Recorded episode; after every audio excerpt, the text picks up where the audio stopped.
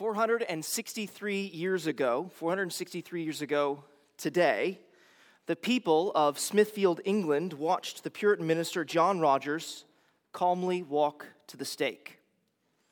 Under the reign of Bloody Mary, he was, in the words of J.C. Ryle, the first leading English reformer who broke the ice and crossed the river.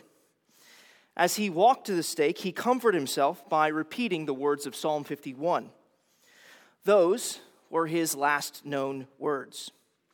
John Rogers was condemned to death because he preached that salvation comes by grace alone, through faith alone, in Jesus Christ alone, to the glory of God alone.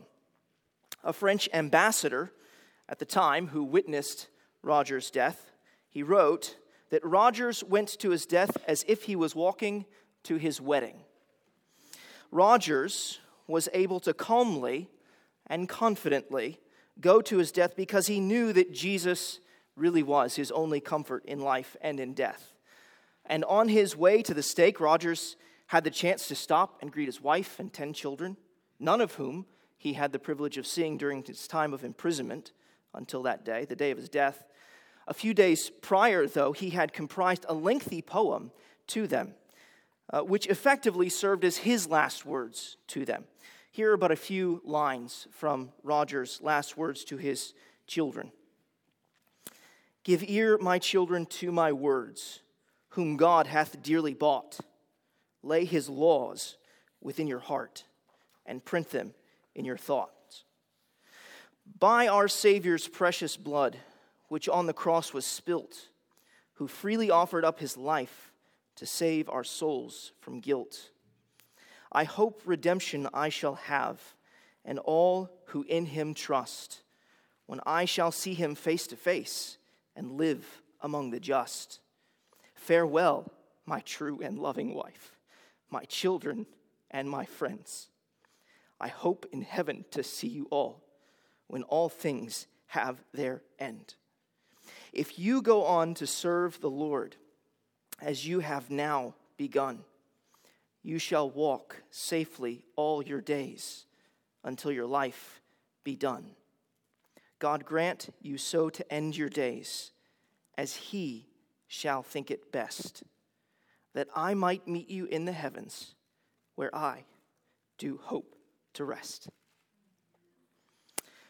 These were just a few of his last words. You know, our last words can mean very little and they can mean a lot, especially if we're endeavoring to be deliberate with them, as John Rogers was. Someone's last words can be words to live by. In fact, that's precisely what the people of Israel were to do with Moses' last words. And this morning, as we begin our study of the book of Deuteronomy, Moses' last words to his children, to the children of Israel, that's what we're thinking about. These are the words that Moses imparted to the people of Israel as they were preparing to enter the promised land, the land of Canaan. They were words to live by. And we need to think about whether or not and how these are words that we might live by too. If you haven't done so already, let me invite you to go ahead and turn in your Bibles to Deuteronomy chapter 1. If you're using one of the Bibles provided, then you should be able to find the passage beginning on page 145. 145. And while you're turning there, please allow me to introduce us to the book of Deuteronomy as a whole. Uh, very briefly, I want to mention something about the book's author, date, name, structure, and message. And then we'll dive into the passage that we're looking at, especially together this morning. First, Moses is the essential author of the Pentateuch, the first five books of the Bible Genesis, Exodus, Leviticus, Numbers, and Deuteronomy. And while Moses was the essential author of Deuteronomy, some very small portions of the book were supplied by an inspired editor after the death of Moses. Nevertheless, the, the book of Deuteronomy itself is essentially comprised of three speeches from Moses. Three speeches, which may have been one long speech. Think of it as a three point sermon. Uh, in the main, Moses is the book's author. Uh, this book was effectively written really as Moses spoke. And this book was spoken in the final days of Moses' life, which is around 1400 BC. The book ends with Moses going up on a mountain to die. Uh, these are Moses' last words, his famous last words to the people of Israel. The name of this book, Deuteronomy, means second law. Uh, now, that's slightly, a slightly misleading title, for what we have in the book is not really a second law, but a restatement of the law already given. In this book, Moses explains the law to the people of Israel as they're about to head into the promised land of Canaan. You can get a sense of that uh, in verse 5 of the text that we're going to be thinking about this morning, where we're told that Moses was giving himself to explaining the law. In Hebrew, uh, this book is simply called These Are the Words. It's how the book opens. I think that's a striking name for the book. These opening words are of such great consequence that they can serve as the title or the name of the book. I mentioned before that this book is comprised of three speeches of Moses. It's the structure and shape of this book, the structure that it takes. The first speech, it really begins uh, in chapter 1 and it continues all the way to chapter 4, verse 43. And in this first speech, Moses calls the people of Israel to remember their failure and to remember God's faithfulness. The second speech begins there in verse 44 of chapter 4 and carries all the way through chapter 26, verse 20, uh, 68. And Moses' purpose there is to call the people of Israel to remember God's law and so live by love. And the final speech begins in chapter 29 and ends in chapter 30, but attached to it something of a conclusion to the message as a whole in chapters 31 to 34. In that final speech and conclusion, Moses is concerned to communicate that the people of Israel need to remember God's promises and proceed in God's power. And I hope that this brief summary of the structure of the book gives you an appreciation for its central message, which is simply this. This is what I think is the central message of the book of Deuteronomy God loves his children, and his children are to love him. Now, th- this book was immensely practical for the ancient people of God because the book outlined how God's children were to love him. They were to love him by means of worship and by keeping his commandments. That's what a great deal of the middle section of the book is about. And we should note that God's love precedes the love of his people. The message of Deuteronomy is not, you've got to love God if you want God to love you. No. No, the, the message of Deuteronomy is this we love because he first loved us. God loves his children, and his children are to love him. Let's stick our nose in the actual text now, and as we, as we read, uh, see if you can spot a commandment from God. This book has a lot of commandments in them, but I want you to see if you can spot the, the maybe the central one, and I'll give you a hint. It's a simple two letter word. Let me read Deuteronomy chapter 1, verses 1 to 8 now. These are the words that Moses spoke to all Israel beyond the Jordan, in the wilderness, in the Arabah, opposite Suph, between Paran and Tophel, Laban, Hazeroth, and Dizahab. It is 11 days' journey from Horeb by the way of Mount Seir to Kadesh Barnea.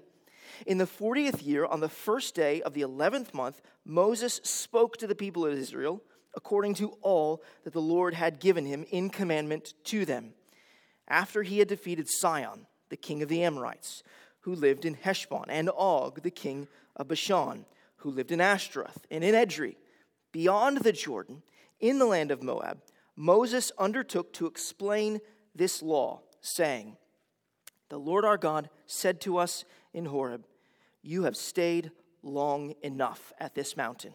Turn and take your journey and go to the hill country of the Amorites, and to all their neighbors in the Arabah, in the hill country, and in the lowland, and in the Negeb, and by the seacoast, the land of the Canaanites, and Lebanon, as far as the great river, the river Euphrates. See, I have set the land before you.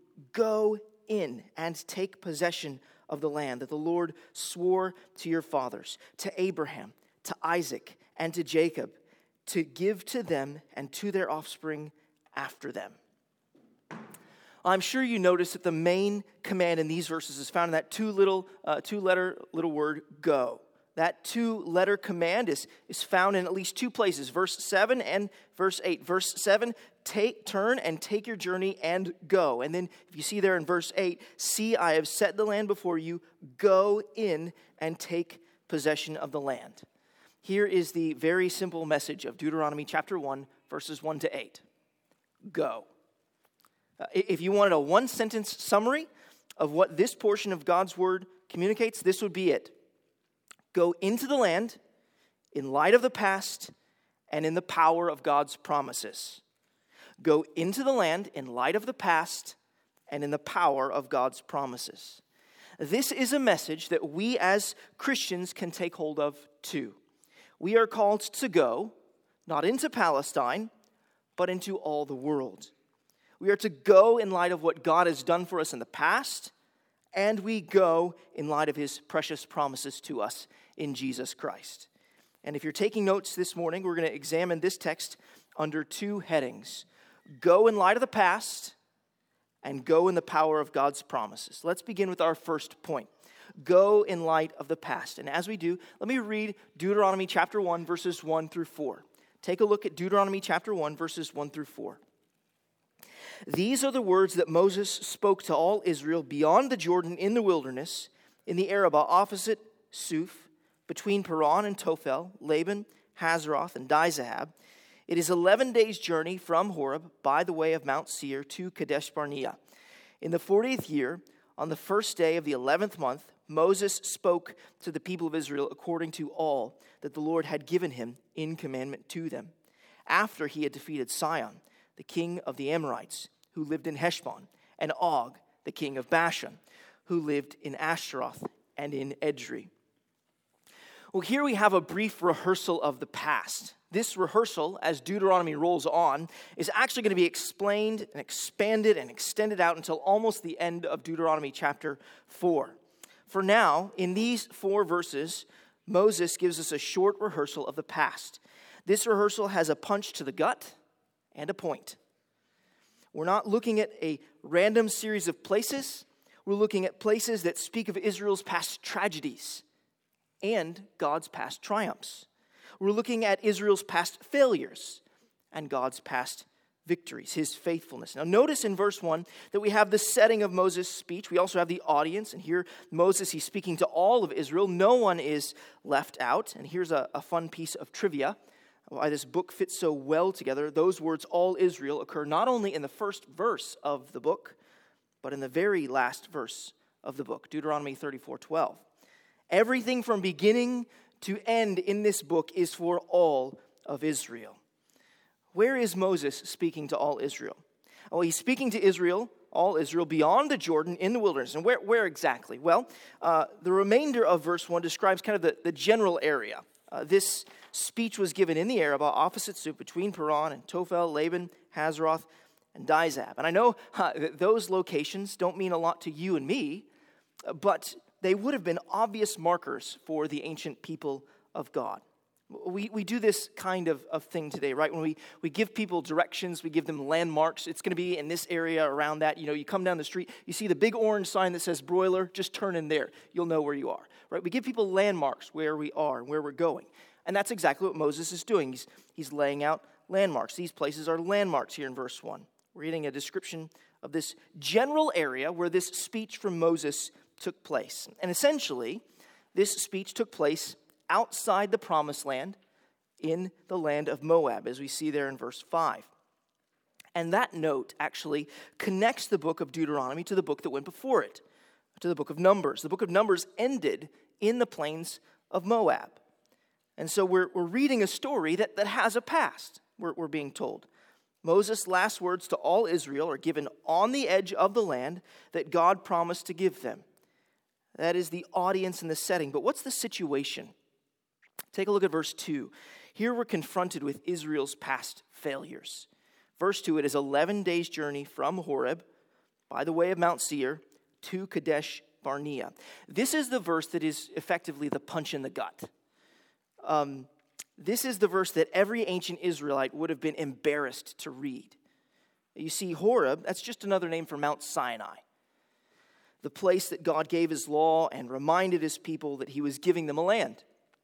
It was the place from which God told them to go and to make their journey to the promised land, as you can see there in verse 6.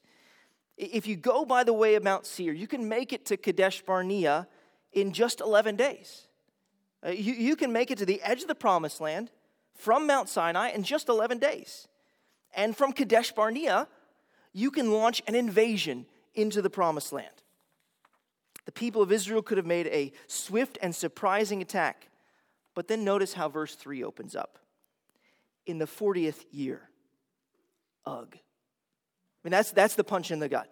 What could have taken 11 days took 40 years. You, you should have been in this land 40 years ago, Israel. Why weren't they? What, what happened? Well, quite simply, they rebelled against God's commands. He said, Go, and they said, No. Uh, perhaps you remember the story. It's found in Numbers chapters 13 and 14. God had led the people of Israel to the edge of the promised land, and he instructed them to send spies into the land. Twelve spies went in, and 12 spies came out. Two of those spies uh, said to the people of Israel, You know, God's giving us a good land. We can take it. God is on our side. And 10 of those spies told the people of Israel, No, it's a bad land with big men. We can't take it. We, we know that God said go, but we're going to say no. This is a bad idea. Because the people of Israel rebelled against the command of the Lord, because they disobeyed, God punished them. That rebellious generation was forced to wander 40 years until they all died off in the wilderness. All died except the two spies who wanted to obey the Lord, Joshua and Caleb. Verses 2 and 3 are words that would have reminded the people of Israel of their past. They are words which would have served as a warning. Here's the warning don't commit the same sin that your parents did. Don't do what happened here 40 years before. Disobedience leads to delay and death. Do not disobey. Learn from your past. Do not delay. Do not disobey, but go. Choose obedience. Choose life in the land. Go. And this, I think, is also a fresh start right? There's a, a fresh start for this generation in the sense that Moses will yet again undertake to explain and expound the law of God for the people of God. He will not leave out any part. He, verse 3 tells us, spoke to the people of Israel according to all that the Lord had given him in commandment to them. They were going into the land equipped with everything they needed for life and godliness. And what a gift from Moses. He would spend his last days preaching as a dying man to those in need of instruction. He had spent his retirement years from 80 to 120 teaching, leading, and guiding this people. They were God's children, but in a sense, they were also Moses' children. He loved them. He loved them so much that he would not leave anything out. And may I take a moment here, uh, make a, a word of application to our older saints, to the older saints of our congregation.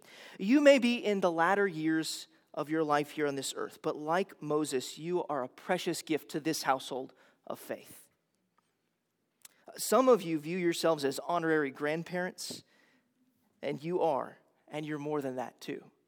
Uh, God has given you wisdom that has accumulated over the years, and we need you to share that wisdom with us.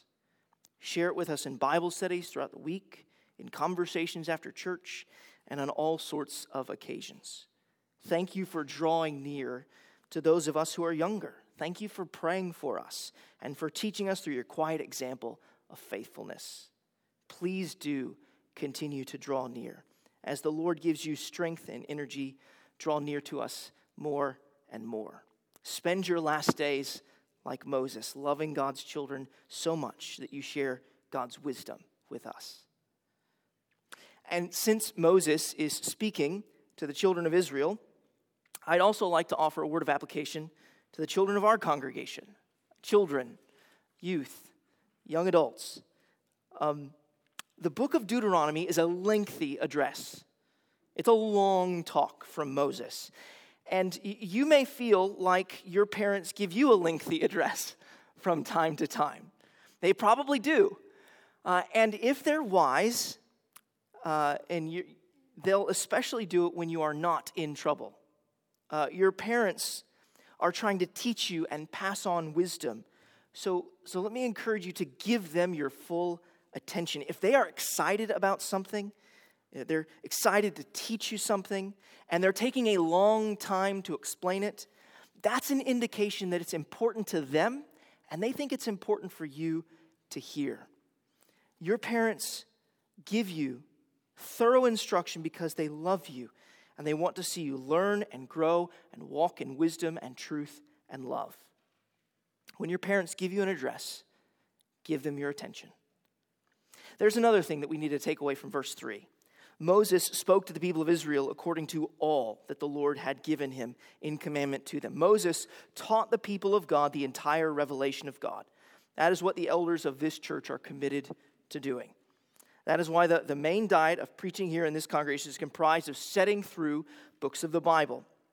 It's why we move uh, back and forth between the Old Testament and the New Testament and sprinkling Psalms in between. Uh, it's why uh, the elders of this church are committed to teaching through the whole of God's revelation, so that we, as the people of God, are equipped for every good work. So please pray for us as we give ourselves to this task. Pray for us as we endeavor to do what Jesus commanded in Matthew 28 20, teaching God's people to observe all that He commanded. Please do join us tonight uh, at 5 p.m., where our brother Chris Cook will help us to think more about that verse, about Matthew 28 20. Well, Moses, he spoke all of the commandments, he spoke all the commandments that the Lord had given to the people of Israel. And this is essentially, I think, amounting to a fresh start. Here, here we go. We're going to begin again. Um, they would, in a new and fresh way, bear the responsibility to reflect the love of the Lord in their lives by living out his commands. Still, there's also a fresh encouragement in verse 4. What were the people of Israel going to do once they entered the land of Canaan? Well, they were going to fight. Uh, invading armies are not a welcome sight. And as soon as they cross the Jordan River, they will be a threat. They'll be a threat to the lands living there. Um, do you see how verse 4 serves as a fresh encouragement?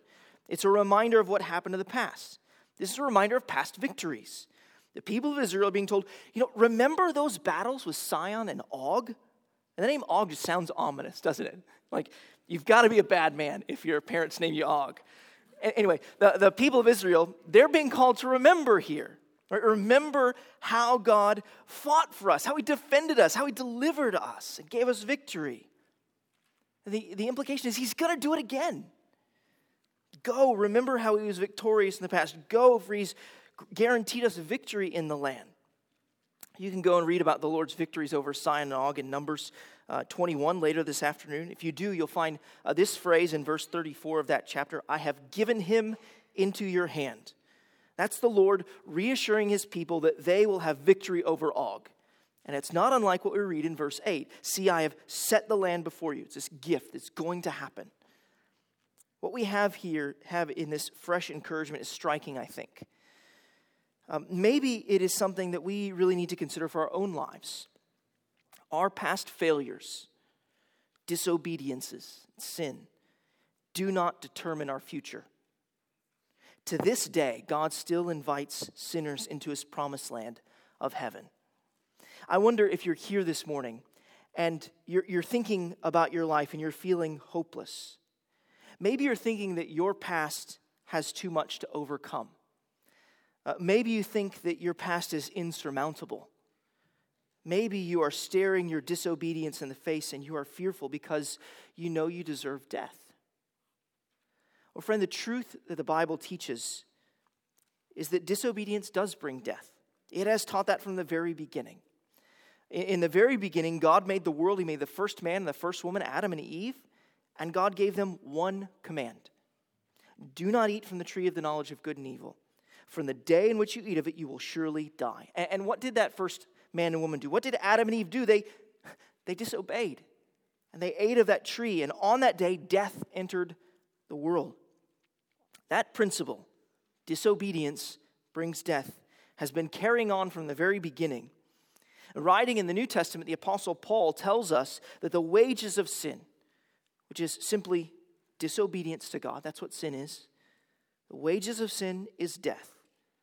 Paul said that in Romans 6:23. Sin and death have become our great enemies, enemies that need to be defeated. And the good news of this passage and of the Bible as a whole is that God defeats our enemies, even though we have disobeyed. Yes, God defeated Sihon and Og for Israel, but he has done something even better. He's defeated sin and death in and through the ministry of Jesus. In Jesus, there is deliverance from the consequences of our disobedience. In Jesus, there is deliverance from death. You see, in God's great love for disobedient people like you and me, He sent His one and only most beloved Son, the Lord Jesus Christ. Jesus, being fully God and fully man, lived the life of perfect obedience to God the Father. Jesus never sinned, He never disobeyed. In fact, when God the Father told Jesus to go to the cross to die for sinners like you and me, He went. He willingly went. Jesus went to the cross, and on the cross, he bore the punishment for our sin.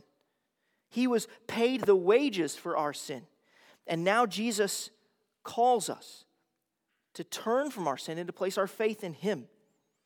And three days after his death, God raised Jesus from the dead, vindicating him, showing his victory over sin and death, proving to us all that his life and death on behalf of repentant sinners was acceptable in God's sight. Friend, maybe you have a wretched past. Maybe you feel like you can't forgive yourself for the things you've done. But God can and will. Turn from your sin and place your faith in His Son, the Lord Jesus Christ. Believe that Jesus lived for you, died for you, and was raised from the grave in victory over your sin. Believe and go forward following the Lord Jesus in faith. Go forward and follow the Lord Jesus. Go forward and follow Jesus, not in light of your past, but in light of what Jesus has done for you in the past. And if you want to know more about what it means to trust in Jesus and go forward and follow him in faith, please do find me at the door after the service. I'd love to talk to you about this good news about the Savior of the world. I'd love to talk with you more about Jesus Christ. And, Christian, let me encourage you. If you are struggling and weary, if, if Satan is accusing you and bringing up your past disobedience and sin, remember the past victory of Jesus. Remember this when you are brought yet again to that place where you disobeyed in the past. Remember that your past disobedience does not define your identity or determine your future. Remember when you're staring at your computer or your tablet or your phone and you're tempted to go somewhere you shouldn't? Your past disobedience does not define your identity or determine your future. Remember when your kids scream and fight and you want to scream back? Remember that your past disobedience does not define your identity or determine your future. Remember when your coworker makes that unkind remark to you, and an unkind zinger pops into your mind, and you are ready to speak, remember that your past disobedience does not define your identity or determine your future. You don't have to go the way that you've gone before. You can go and follow the Lord Jesus Christ. Remember that your past deliverance in Jesus is what defines your identity and determines your future. Go in light of the fact that your past has been reshaped and redeemed in Jesus. Go in light of your past, for you have been united with Jesus Christ in victory over sin and death. Well, we thought about how Moses is encouraging the people of Israel to go into the promised land in light of the past. Let's turn now and consider our second point go in the power of God's promises. Deuteronomy chapter 1, verses 5 through 8 teaches us that we are to go in the power of God's promises. Uh, read Deuteronomy chapter 1, verses 5 through 8.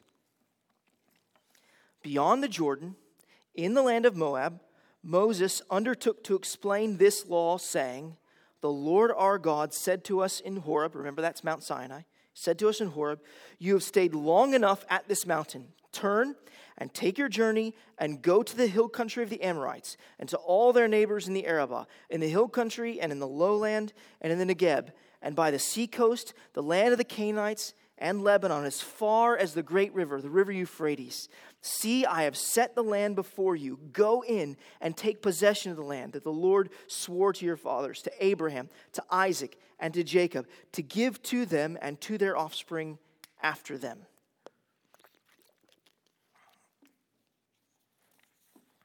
Well, in these verses, the, the rehearsal of history really continues. Uh, in verse 6, Moses reminds the people of Israel what God said to them at Mount Horeb, Mount Sinai, 40 years ago. They had been there long enough. It was time for them to go. It was time for them to press on into the promised land and to receive their inheritance. Verse 7 confronts us with geography. And for some of us here today, geography is boring. Uh, but you know who wouldn't have been bored by this description? Those first hearing it. Uh, they would have loved to hear Moses give this description. They would have loved to hear the phrase hill country. They'd have heard that phrase in verse 7 and thought, home. That's going to be my home. Remember, brothers and sisters, these saints of old have been wandering in the wilderness for 40 years. No one here, if they're sane, no one here really likes moving. Uh, n- no one likes packing up their stuff and unpacking it somewhere else. It is difficult and tiresome, and it makes us cranky. This is what the people of Israel did over and over again for 40 years. They were constantly moving. This description of the promised land would have soothed their souls. They would have heard Moses speak of the seacoast and imagine playing in the water with their kids. They'd have heard Moses speak of the, the great river and imagine how fertile and good the land was, as opposed to this terrible wilderness. This description would have filled their hearts with thanks and praise. They would have heard this description and thought, we have an incredibly generous God. This land that He is giving us, it seems to stretch on forever. We have room to spread out. This promise of land was so great and so generous that Israel never actually fully possessed it all, never fully lived in all of it. The closest they came to inhabiting the whole land described here was during the height of Solomon's reign. God was promising to provide them with all the land that they could want or need. We look back on this promise of land and think, you know, that promise has, has not yet been fulfilled. But that's not actually what the ancient people of God thought. That's not what the ancient scriptures taught and teach. After entering, conquering, and settling the promised land, Joshua himself said, Not one word of all the good promises that the Lord had made to the house of Israel had failed. All came to pass. That's what he said in Joshua 21, verse 45. This is how powerful God's promises are. This is how powerful God is in keeping his promises. He keeps them in full. And the author Joshua didn't choose a single promise or a single sentence of promise or a single phrase of a promise. He said not one word of all of God's promises had failed. No portion of God's promises slipped through the cracks. God sustained and fulfilled every dot of an I of his promises, and he did it in full. And you know something else?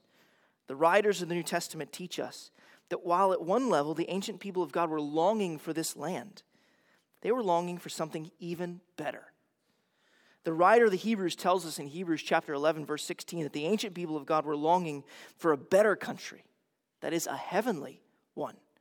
In other words, the ancient people of God saw that God's promise of land was typological and that the earthly provision was actually but a dim picture of what they and we would one day be given in heavenly glory. Brothers and sisters in Christ, just as surely as God kept his promises to give his people land on earth, so he will just as surely give us the gift of the new heavens and the new earth.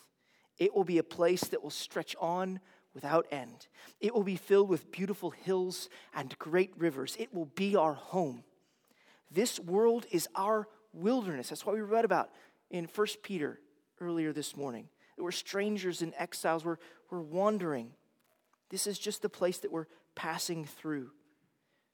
Now, if we're honest, there's something unsettling about how this ancient text strikes our modern ears. Many of us uh, may be troubled by that word take in verse 8. When we witness modern nations taking lands from other nations today, we, we cringe, and I think rightly so.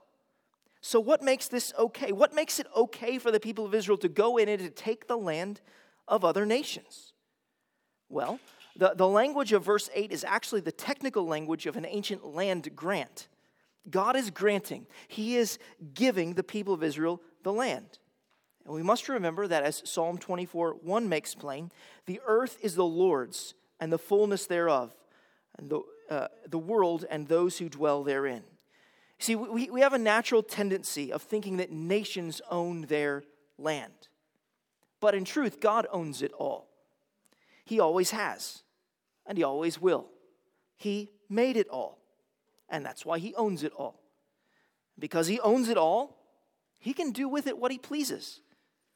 While it's true that from a, a horizontal and human perspective, the people of Israel are taking the land from a d- divine and vertical perspective, what is really happening is that God is giving his people the land that he swore to them, the land that he promised them. And he has been pleased. Uh, and, and, and he has been pleased to promise and, and give this particular piece of land, as you see there, to Abraham, to Isaac, and to Jacob, and to give to them and to their offspring after them. And that language, that concluding language of verse 8, we are reminded of God's covenant promises. See, in fact, everything in verse 8 precedes, uh, that precedes verse 8 is built upon this covenant that God made with Abraham, Isaac, and Jacob, and to their offspring after them. Covenants have parties, uh, they have promises, and they have obligations. A covenant is a relational bond between parties that comes about by means of a promise and carries with it ongoing obligations. So the most, most common covenants uh, that we uh, that occur in our world today are marriage covenants right there are two parties a man and a woman they make promises to one another we call those vows and they have ongoing obligations to love each other and what we're seeing here is that God is being faithful to his promises, to the covenant that he made with Abraham all the way back in Genesis 12 and 15 and 17. In those chapters, what we discover is that among other things, God promised Abraham and his offspring this land. Think about this. These covenant promises are hundreds of years old. This is how persistent, faithful, and powerful our God is. He sees his promises through, no matter how long it takes. His covenant is not broken by the disobedience of the people of Israel. Though they are faithless, he remains faithful. God Himself ensures that the obligations of the covenant are fulfilled. And so the blessings of the covenant come to pass. And when the people of Israel were hearing Moses utter the words, Abraham, Isaac, and Jacob, and to their offspring after them, they would have been encouraged to think, God is faithful to his promises. Our fathers trusted him, and we can trust him too. Let's, let's go into the land. What about us? What does this mean for you and me? Are we, in any meaningful sense, connected to that covenant that God made with Abraham so many thousands of years ago? Well, in fact, we are. Uh, notice the last few words of verse 8 to their offspring after them. See, offspring is just another word for children or descendants. And did you know that if you, if you are a believer, in Jesus Christ, you are of the offspring of Abraham. If you're a believer in the Lord Jesus Christ, you are of the offspring of Abraham. That's what the Apostle Paul says in Galatians chapter 3, verse 7. Paul says, Know then that it is those of faith who are sons of Abraham. Now, Paul wanted to make sure that we didn't miss this truth, so he said it again two verses later in Galatians chapter 3, verse 9, saying, So then, those who are of faith are blessed along with Abraham, the man of faith. And because sometimes we're obtuse, uh, he said it again in Galatians chapter 3, verse 29. This time, connecting us to Abraham through Jesus. Paul wrote in Galatians 3:29, "And if you are Christ's, then you are Abraham's offspring, heirs according to promise." So you see, if you are a child of Abraham, that is, if you believe in Jesus, these are God's promises to you.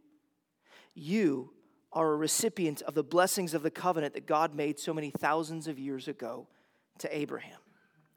And you have the hope not of a land in Canaan, not in Palestine, but of the promised land of heaven, just like Abraham had. And just as we heard about earlier from Hebrews chapter 11, we're longing for a better country that is a heavenly one. And this means that we too ought to go and conquer the nations in the power of God's promises. And this is where I want us to conclude. At the end of Matthew's gospel, more than 1400 years after Moses gave this speech, our Savior, he gathered his disciples and gave them a speech. It was a speech that sounded an awful lot like this one in Deuteronomy 1. Matthew's gospel has presented Jesus as the new Moses. Like Moses, Jesus was rescued from a ruler who wanted to kill babies. As Moses wandered in the wilderness for 40 years, so Jesus wandered in the wilderness for 40 days, recapitulating Israel's journey. And as Moses gave God's people God's law on a mountain, so Jesus preached a sermon. So Jesus gave God's people God's law on a mountain. As Moses face displayed the bright and shining glory of God on a mountain after speaking with God, so Jesus' whole person displayed the bright and shining glory of God in his transfiguration. And as Moses gave a speech of the end of his earthly ministry, so Jesus gave a speech at the end of his earthly ministry. You see, Jesus, he gathered a new nation, a new people around him. And he told them, like Moses, to go and conquer the nations. Jesus told his followers to go and conquer the nations with the good news about him. He told his disciples to proclaim his past victory, that he had defeated the enemies of sin and death. He told them to go and conquer not just the nations who were living in Palestine, but the nations that covered the whole earth. He sent them with a message that does not say, Get out of my kingdom, but come into my kingdom. Unlike Moses, who died outside the promised land. Jesus has gone before us. Unlike Moses, who did not go with God's people, Jesus does go with God's people. He promised that he would always be with us. Brothers and sisters, Moses commanded the people of Israel to go.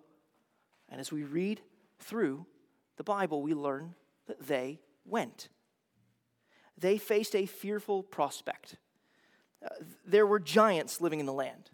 Uh, maybe you feel that way when you're sharing the good news about Jesus with others. Maybe you feel like your friends and family and coworkers are nine feet tall. Don't forget that your God is bigger and more powerful and that He loves to redeem the most reticent, the most resistant, and the most recalcitrant. He did that with Paul, and I suspect that He did that with you. Moses commanded the people of Israel to go and they went. We need to learn from their example. We need to learn from their obedience. We need to learn from their faith. Jesus has commanded us to go. Will we? Are we? Whom are you taking the good news of Jesus to? Go in the power of his promise that he is with you. Go knowing that it is his power and his power alone which takes hearts of stone and turns them into hearts of flesh. Let's not disobey. Let's not delay. Let's go in light of Jesus' victory over sin and death. Let's go in light of his promises to gather people around his throne from every tongue, tribe, and nation. Let's go in light of our past, in light of our union with Jesus in his death and resurrection. Let's go in the power of his promises and the help of the Holy Spirit. Let's pray together.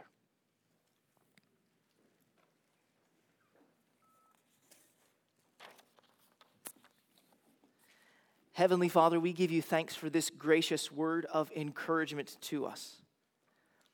Father, though we are in, in some ways forced to stare our past sins in the face, we give you thanks uh, that you do not deal with us as our sins deserve, but that you, in your rich mercy, deal with us in and through the work of the Lord Jesus Christ. And so you welcome us, call us to be your sons and daughters. Father, strengthen us to go and walk and follow the Lord Jesus in faith. Give us the strength to go and invite others to come into his kingdom.